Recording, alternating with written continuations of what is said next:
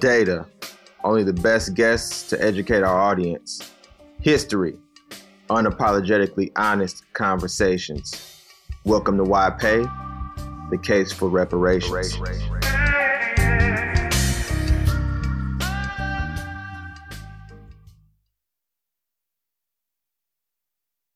Hey everyone, uh, this is Alan Holmes. This is the first episode of the year. This is uh, Why Pay Pod, and this is the first episode of a, a series that we will call Faces of Reparations. And what we want to do is that we want to put a face to any and everybody who supports reparations um, to have that discussion, but also to learn uh, a little bit more about people uh, their professions, what they do, and just have a general conversation. Uh, today, we have Mr. Gabe Piemonte uh, with us today from Chicago, Illinois. You can uh, introduce yourself to the audience, Gabe. Hello, everybody. Hello, Alan. Thank you so much for this opportunity. I'm so grateful to be with you here today. Listen, we're glad you're here, man. We're going to get into it because, you know, I, I was thankful and, and, lucky enough to um, to connect with you on Twitter amongst all the other people who support reparations for descendants of slaves. So I definitely am glad that you decided to come on. Um, so for our audience, uh, Gabe Piemonte is a longtime activist, nonprofit leader, as well as the founder of a credit union and a banking uh, financial institution to help individuals in Chicago. Um, he has also run for office for alderman in Chicago uh, but Gabe is a communications consultant and professional, so he has worked with numerous um, political candidates and elected officials and refining their communication strategy. And he's just an overall good and passionate person. He's an ally of all who um, are descendants of slaves and who are pushing for reparations. So we're just happy to have him on. So we're gonna get into question one, Gabe. Um, you know, we we did our research on you. You know, we we look up everybody, and we saw that you know, despite I mean, along with you running for office, um, you just have a long history of kind of just get getting uh, work done and doing the hard, necessary work uh, as as it relates to civic engagement and community involvement. Uh, we know you're not afraid to roll up your sleeves, so um, we just want you to tell our audience about some of the initiatives that you've been a part of, such as the uh, the Southside Community Federal Credit Union, the Woodlawn Voices and Visions, as well as the Coalition to Save Jackson Park. So, just tell us a little bit about these um, initiatives. I, I sure will, uh, Alan, and, and thank you again. So, um, I as as I'm sure you've noticed on Twitter, I I like to run my mouth in fact, I kind of can't. Sometimes I feel like I can't help it. Um, no, we all we love to. We do. We do. We all want to be in the conversation. Uh, I've always felt like you have a better uh, kind of right in a way to be a part of the conversation if you're also a part of the work. I think it's real easy to think of yourself as the idea person, like, well, I'm just going to come up with the ideas and other people can implement but that's not really that helpful. And especially in these instances so what we're talking about is my work has been on the south side of chicago. I've lived on the south side of chicago for 20 years. Um, i am i do like to think of myself as an ally. I certainly am white. So i i'm of italian descent. I'm italian american.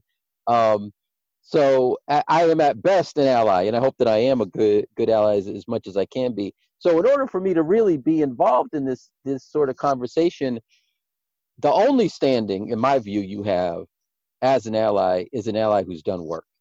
And so um, this all kind of began for me as a journey many, many years ago. But the work that we're talking about in Chicago really, I think, began with that credit union in which I was one of uh, many co-organizers uh, uh, of the of the credit union, and we worked together as a team, black and white, several neighborhoods, outside neighborhoods represented, um, led by uh, a longtime um, community activist and advocate, Cecilia Butler, um, a, a, wonderful uh, woman from the Washington Park community, and Al Hofeld, who um, is a great guy um, from uh, he he had uh, done a lot of work in the Woodlawn community where I'm from, and uh, had gone to school at the University of Chicago in Hyde Park. And so here you have this uh, this white guy and, the, and this uh, black woman who got together and said, you know, we need a financial institution that belongs to us.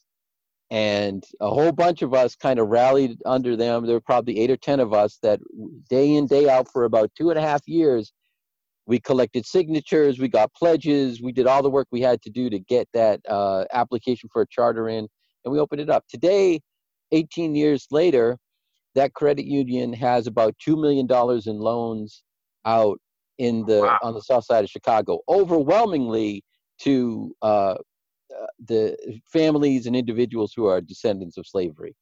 Um, that's the focus area of our of our charter geographically, and many of those are loans you couldn't get from a, a bank. Uh, for example, probably our most popular loan product is a used car loan. and We've got hundreds of those out right now.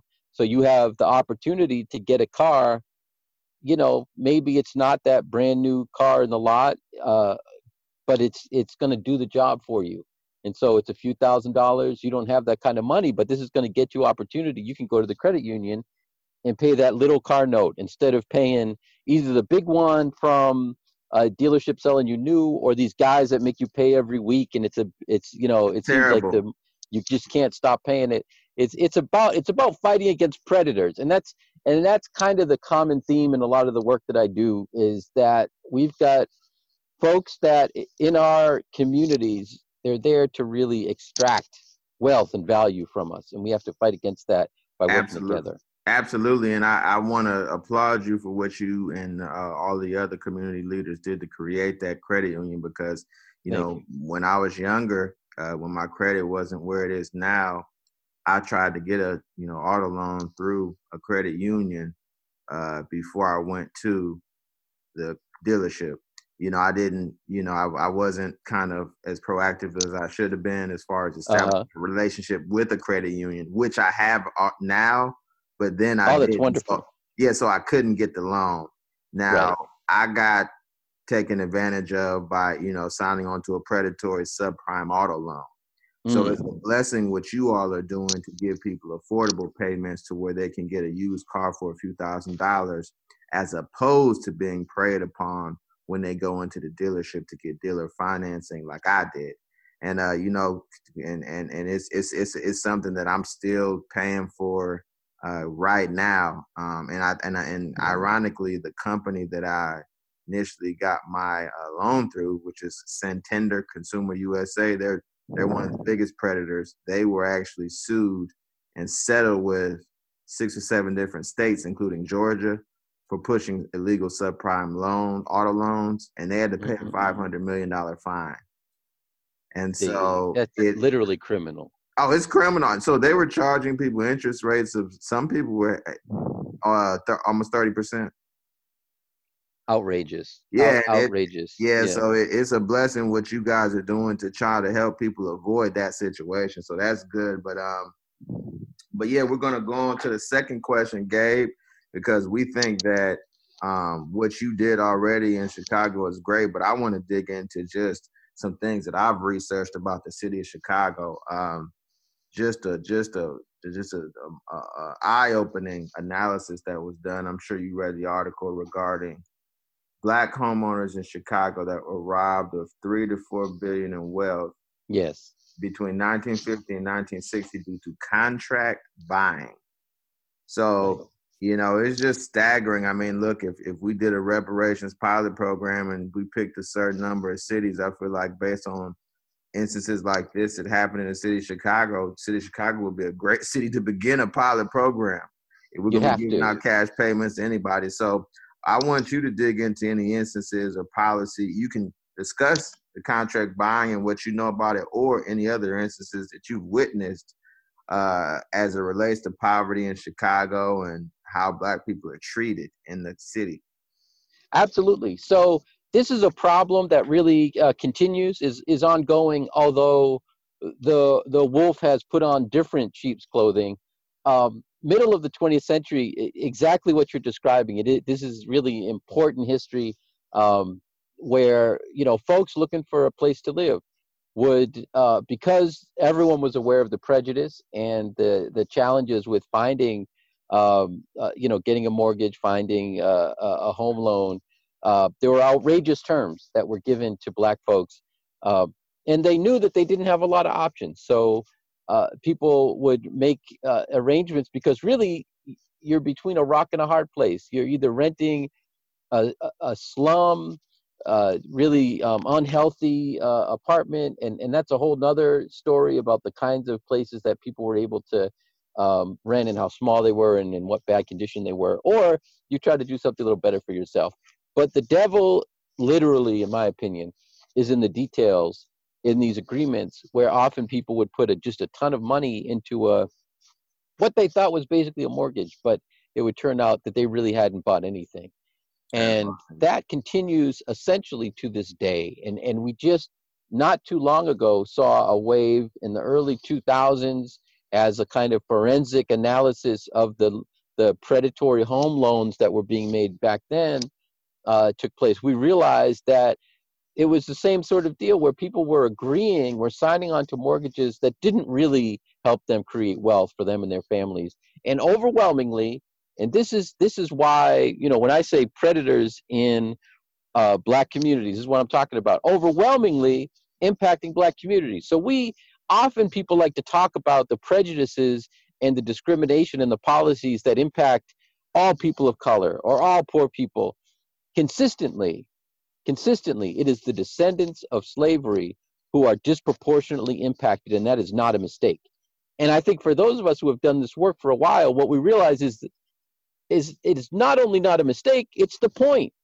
Other people get caught in the wake of the racist practices that are actually foundational. It's not incidental. It's not one person's bad uh, moral character. Our system is built on oppression and abuse of descendants of slavery, and that's what we have to fight against. That's what we have to recognize.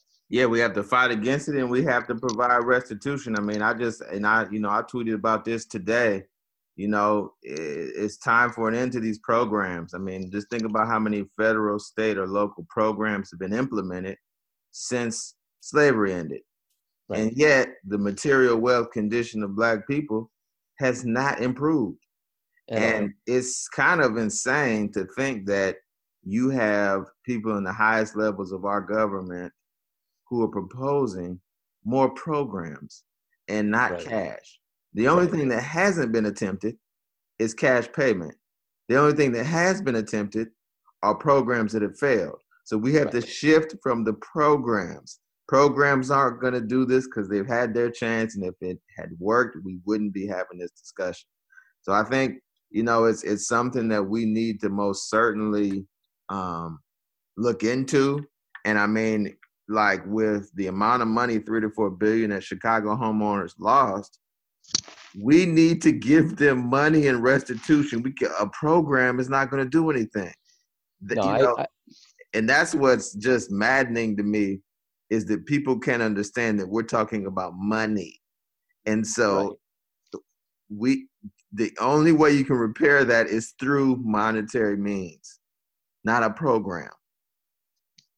Yeah I, there's no question about that. And i think you know to me there is the idea that in any society you have to have a safety net kind of in general because people for all kinds of different reasons need a helping hand every once in a while what everyone needs to understand is we are not talking about that what we're talking about is centuries of theft and subsequent uh, uh, practices that double down on that theft so this is not a handout. This is not a hand up.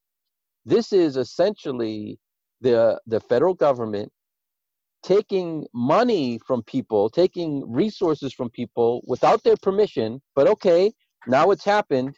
You owe that money. Regardless of how you got it, we are still spending, we are still benefiting from, we are still living literally in the shadow of the resources that belong to uh, enslaved citizens.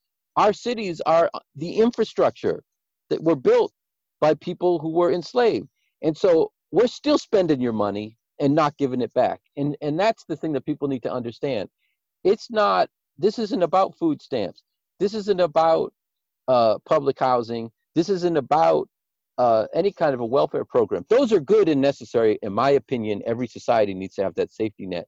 This is a whole separate thing. And so when you want to have the conversation around any kind of social good you want to do in America, I say that's fine. I'll talk to you about that.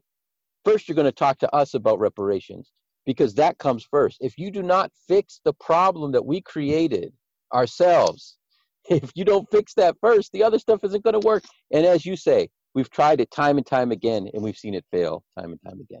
Absolutely. And, and, and let me rephrase I don't think there's anything wrong with a program. Right. In addition to the reparations, because yes. most certainly I had a discussion with a friend of mine about this. Is that um, we need the programs on top of the reparations. On yes, we need some programs you. for small businesses. Yes, we need um, programs regarding education and housing.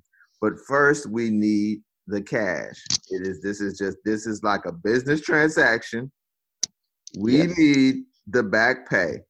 Yes, and it's and, the back pay. Yeah, that's and, right. and that's it. That's it. So one thing we're going to talk about now, we're going to shift a little bit and basically, we want to get your thoughts on because we really need some insight from you here. Seriously, uh, you don't have to care about reparations. To be honest with you, you could just go about your life, Gabe. You can just, you know, raise your family, be a good husband, be a good father, do what you're doing in the community. You don't have to care. You could just kind of go about your daily life and not even give a damn about reparations. You know, what I guess why are you passionate about it is a question, but also what does the strategy need to be to get more allies who are not black and descendants of slaves to support reparations for descendants of slaves? And I'm talking about the people who are not black who don't have an opinion for or against and you need the education. I'm not talking about right. the people who are adamantly against it because they cannot right. move. So, so what are your thoughts on that? On the strategies that maybe need to be implemented that, that maybe should maybe I'm missing, maybe other people are missing. Um, we want you to talk about that a little bit. I, I appreciate that question. I really appreciate the insight that you bring to this conversation in in kind of the series of questions you're asking. This one I think is so important because just as a practical matter, what we're talking about is uh, is passing a law in Congress that means we need to convince people in 50 states that um, this is a good idea. And in a lot of those states, we're talking about overwhelmingly white communities. Certainly, there are enough white people in America that it's real hard to get anything like this done trying to go around them. So, and then we're not even talking about Asian folks, uh, Latino. You know, they're just if you if you try to go go it alone, as uh, descendants of, of, slavery, it's just very, very difficult. Um, and I don't see, in fact, how, how it could happen. So we've got to figure out how to get people to understand. Now, my journey, I could spend this whole podcast talking about how I ended, ended up here, but I can say this much. As a responsible citizen, I've always felt like it's my job to participate in the solutions. And again, as I said at the top of the conversation, in a way, I don't think you, you know, you shouldn't complain a whole lot if you haven't made an effort to solve problems. What I came back to again and again in my work is that this is the seminal problem. That in America, if you want to try to get anything done that's about justice, you have to start with this reparative act. If you want to really understand America, your analysis always brings you back to slavery. This is this is our foundational injustice. And so, just like there are things about uh, the the American experiment, as people call it, that are potentially positive, that are good ideas uh, about equality and, and and giving people you know equal justice and all of that. There's this idea that we could not only that that it's okay to enslave some number of citizens, but that we can then have a conversation as if we hadn't done that. So we can have all you can read all these speeches about how we should treat people equally and we should give everyone justice while people are enslaved. You're, I, to me, yeah. you're not sane if you don't see this as the basic problem in America. Because even today, you hear politicians talking out of both sides of their neck. And the reason they do it is that's actually a cultural tradition.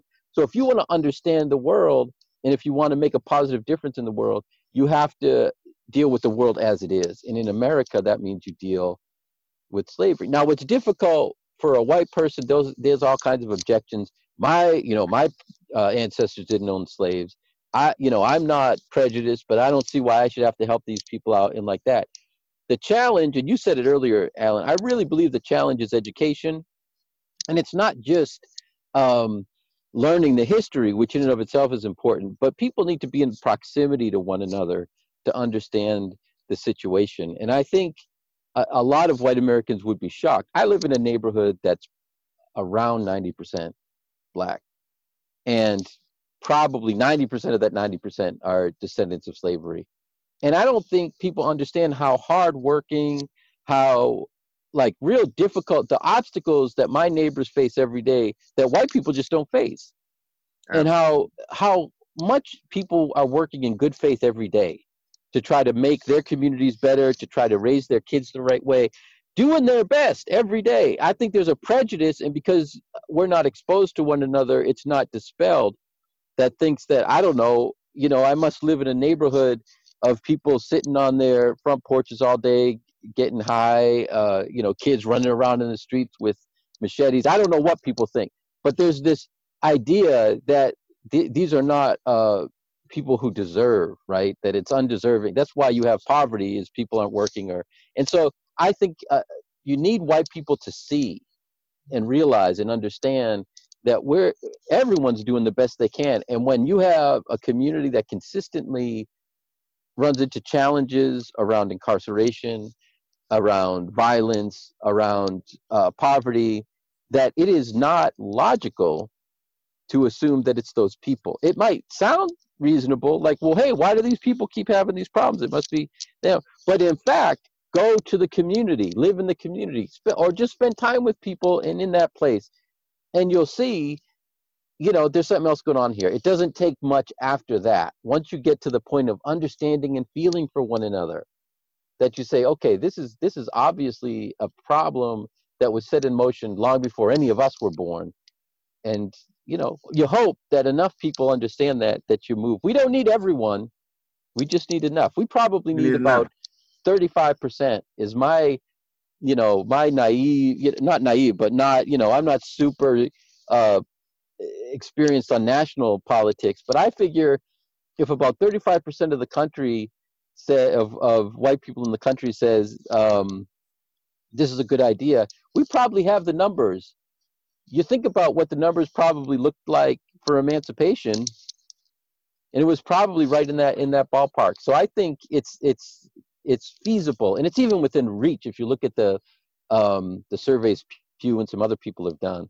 I, I think sometimes it feels hopeless because we know so many white people who are so dead set against this idea. But Alan, you hit the nail on the head earlier.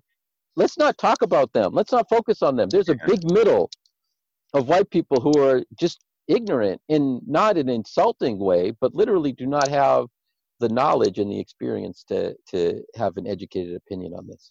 And yeah, you're right. And I think it's white people, black people. There's a lot of people who yes are. And you know what? It's it comes down to some people that not knowing how bad it is, right not knowing how far behind we are but not knowing not understanding that the way the data is set up and the, all the work that professor Darity, you know Tonetalks Yvette Carnell and other people have have dedicated to just educating people on the numbers right people are a lot of people are not aware of how this whole wealth situation works and so right. once they understand how little progress we've made and how far we're behind through that education, I'm hopeful that you know more people will come around. Now, let me ask you. Uh, we got another question, kind of about, um, you know, your job. So you're a communications professional. Um, yes. Just tell our audience a little bit about um, how you came to want to pursue that type of career and uh, what you like the most about the communications field, and maybe just hit on some of um, the most memorable clients that you worked for or um, that you enjoyed uh, being a part of. So I uh, I, I've I got a degree. My my uh, bachelor's is in communications and journalism, and and those are most of my professional work has been in one or the other. So I, I really enjoy community media, and in communications, I've done most of my work um, advising either um, politicians, candidates, or civic organizations, and I've enjoyed all of it. I really appreciate. I think we tend to think the worst of politicians because they're often um, not making the decisions we want. But a lot of good people uh, run, and a lot of and and some good people actually make it in, and then struggle with how to make a difference in a difficult structure. Though there are good people there, I enjoy doing that. It allows me to uh, continue to keep my skills sharp, which I then am able to use in the service of other organizations that are maybe you know less in a position to actually hire someone but still need that help. So you know i'll do something as simple as connect a small nonprofit or um, advocacy project to a media list and give them a simple tool like mailchimp or constant contact and say hey this is how you can send your press release out to a thousand reporters. Here, here's a list of those thousand reporters, and this is how you can tell who is interested and not interested, even if they don't get back to you. And that simple, you know, just being able to put that formula in the hands of people who are not given that opportunity all the time, I think could be very powerful. Uh, for example, Bobby Rush, uh, who I he he's my um, congressman. I have some issues with Bobby, and we're not going to get into all that. Uh, but he he's been there for a long time and had three progressive candidates running against him in the last go round. And Bobby tends to really he he's a very powerful campaign uh, campaign um, uh, uh, runs a, re- a really good campaign and is a powerful campaigner himself. And so uh, there were a couple of out of these three, there there were a couple who I thought were really strong. And so not necessarily in the interest of picking someone and and trying to beat out somebody else. But in the interest of kind of making the fight a, a little more fair, I worked with two of his um, opponents in helping to sharpen their message, helping to get their message out to the press. And to me, that felt like conversation came up in that campaign, issues were raised in that campaign that otherwise may not have been brought up. And I think that's what I feel really good about is being able to do that. The other side of my work is uh, right. I'm a, a writing coach and an editor, and I really enjoy that kind of one-on-one work. And I work with everyone from high school kids to people getting their dissertations to CEOs, and um, there's a different kind of uh, uh, uh, pleasure in in that kind of just helping a person find their voice in in writing, and that's a lot of fun for me too. That's good. Listen, it's it's necessary to put pen to pad. I mean, I yes, you know, I do some copywriting and I do a lot of you know, copy for Facebook ads and, and you know, 150 to 200 word blog posts for SEO. Uh, so I understand the power of words. I mean, you're a professional in the game, though, in the communications game. So listen, we need people like yourself, as well as thank you what you do to help organizations who might not necessarily have the budget to pay you what you could require if you chose to. Um, so it's good to volunteer your time and you know help out community groups because I mean that's what it's about. Um, so our last question, yeah, is going to center around HR 40. So I, I think you've okay. seen my thoughts on it. We could go back and forth all night. So yeah. what are your thoughts on the prospects of it being amended, as well as kind of where you see things going in the next two years, given that we don't know what's going to happen after two years in the in the uh, midterms. Yeah, and and and that's such a good question. And you're right. This is a whole nother conversation we could have. Quickly, HR 40, I think, is um, insufficient. I understand that there are people who say, you know, better than nothing. Get, you know, b- better to have half a loaf. There are problems that are fundamental, I think, there. And the biggest concern we need to have with any bill that we move through Congress around reparations is you're only going to have one shot in a generation probably there's not a whole lot of chance that we're going to we can do hr 40 it doesn't work out and we say let's give this another try because that's just the american um, people kind of a, as a culture, we we give something a try and then we give up. We want one big solution, and then we don't want to have to look at this thing again. We have a hard time understanding that you got to chip away at things and you have to try again and again. So it'll probably take another 10 years to build up steam for a new bill if we just go all the way from beginning to end with HR 40. That's a caution for folks. So it's we got to do it right if we're going to do it this time. I follow Dr. Darity's edits closely in terms of the things that I think should be changed about it. Um, I do. I think there are concerns about who appoints the commission that the study that's going to uh, happen. There, there's issue about whether or not they should get paid and how they get paid, um, and then the length, the, the amount of time they have to do the the study and then have it turn into a final report. And he thinks that should be there should be a, a final date. Like you got to get this thing done because what they can do now is keep extending their own deadline. They can produce something after 18 months and say we need we need another year to keep looking at it and they could basically make work. So the way the scenario is set up now, you have the president appointing, you have uh, six-figure salaries, and you have the the power to study forever. And so, you know, that formula to me is a recipe for disaster because you could just get on there and spend the rest of your life saying, "We got to look at this some more." Yep, you no need, completion date. Yeah, that no completion my, date. yeah, I, I, Dr. Darity says scrap it. I say I don't know about scrapping it because honestly, it's quite common, and I'm sure you know more about this than I do. In fact, for a bill to go into the process that people know is not the bill that's going to go out. So often people will say, you know, stick a bill at the front of the legislative session as it changes to it. I say we've got something in in the process. Focus instead on how to have the right people in that conversation. And this gets to the midterms, which you just mentioned. I think our focus as reparationists should be how do we make sure we have as many real advocates in the House as possible? Because in two years, we're going to have a House rate, uh, uh, election. We should be targeting what do we have, 10 or 11 uh, seats make up the Democratic majority. That means both sides will be interested in a conversation with anyone who can organize in a, a, a in a district that's majority um, black. Anyone who can get a bunch of those folks listening to them is going to have the attention of candidates, including incumbents. And so you you find 20 that are that could go either way. And when I say either way, I mean not only Democrat or Republican, but conservative Democrat or radical Democrat. And you start plugging reparations and you and you make the case to the constituents that this tell them this is what you deserve.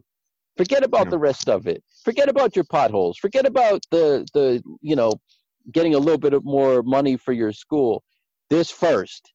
Because if you yep. can do this you can do the rest. But if you can't do this honestly the rest doesn't matter that much.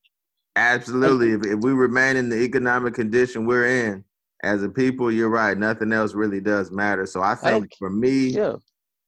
it has to be the revisions have to come with a specific end date at, yes. for this study, which should be like less than 12 months, would be good for me to put some pressure on.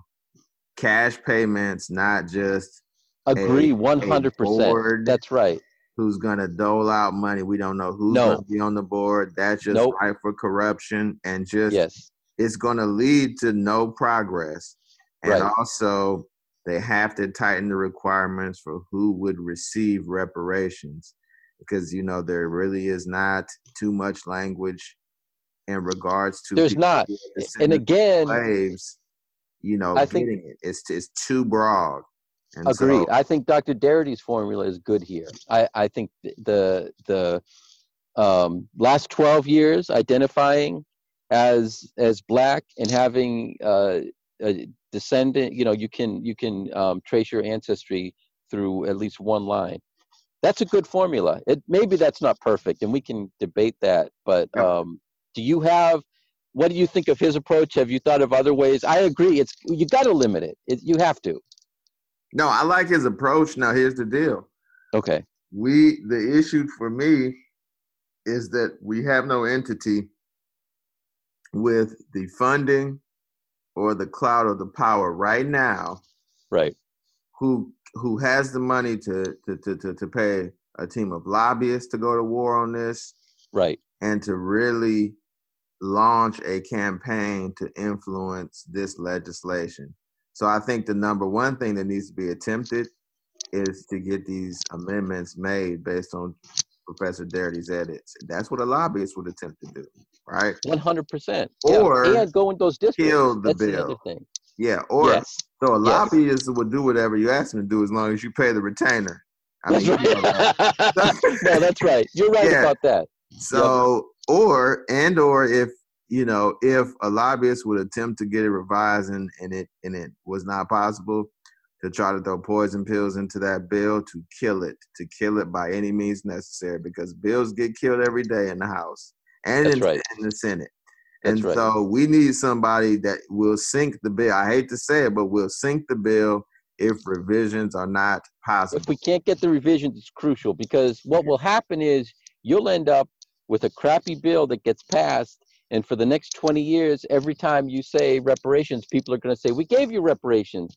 Remember, there's that authority that gives out $500 scholarships to kids. You know, like it'll be some goofball thing, which is why I also agree that, you know, calling state reparative justice, state level uh, and city level municipal reparative justice reparations is problematic. Reparations is one thing, and it's cash. And you're right about that. It can't be anything but cash. There can be other things in addition. But the, the citizens of the United States who are descended from enslaved Americans are owed roughly $850,000 each. That's Dr. Darity's number. It seems like not only a reasonable number, but a modest one when you consider all that we're talking about, everything we're rolling into this. Um, but the truth is, we can never repay for what's been done. So you know, like you uh, get Capone on a tax dodge because you can't get him on the murders he's done. We've got this little technical thing, and this at least closes the wealth gap. We're not talking about, and you know, going just quickly, Alan, going back back to what we were saying before. You know, what the kind of the motivation behind people getting involved. What all Americans need to understand is that we are at sea morally. We are a, a moral mess and if we had more time, I'd talk about this. But people, some people will immediately understand when I say school shootings are connected to racism. The violence, the random violence we see in the street is connected to racism. We mistreat each other because we don't understand that we're equals. We don't have empathy for one another. And that's all, that all goes back to slavery reparative justice gives us a chance to face history and face ourselves and what we've done and make it right. Maybe not make it perfect. You know. You, oh yeah, because there's gonna be no perfection. But you're right. Never gonna it's happen. About, this is politics.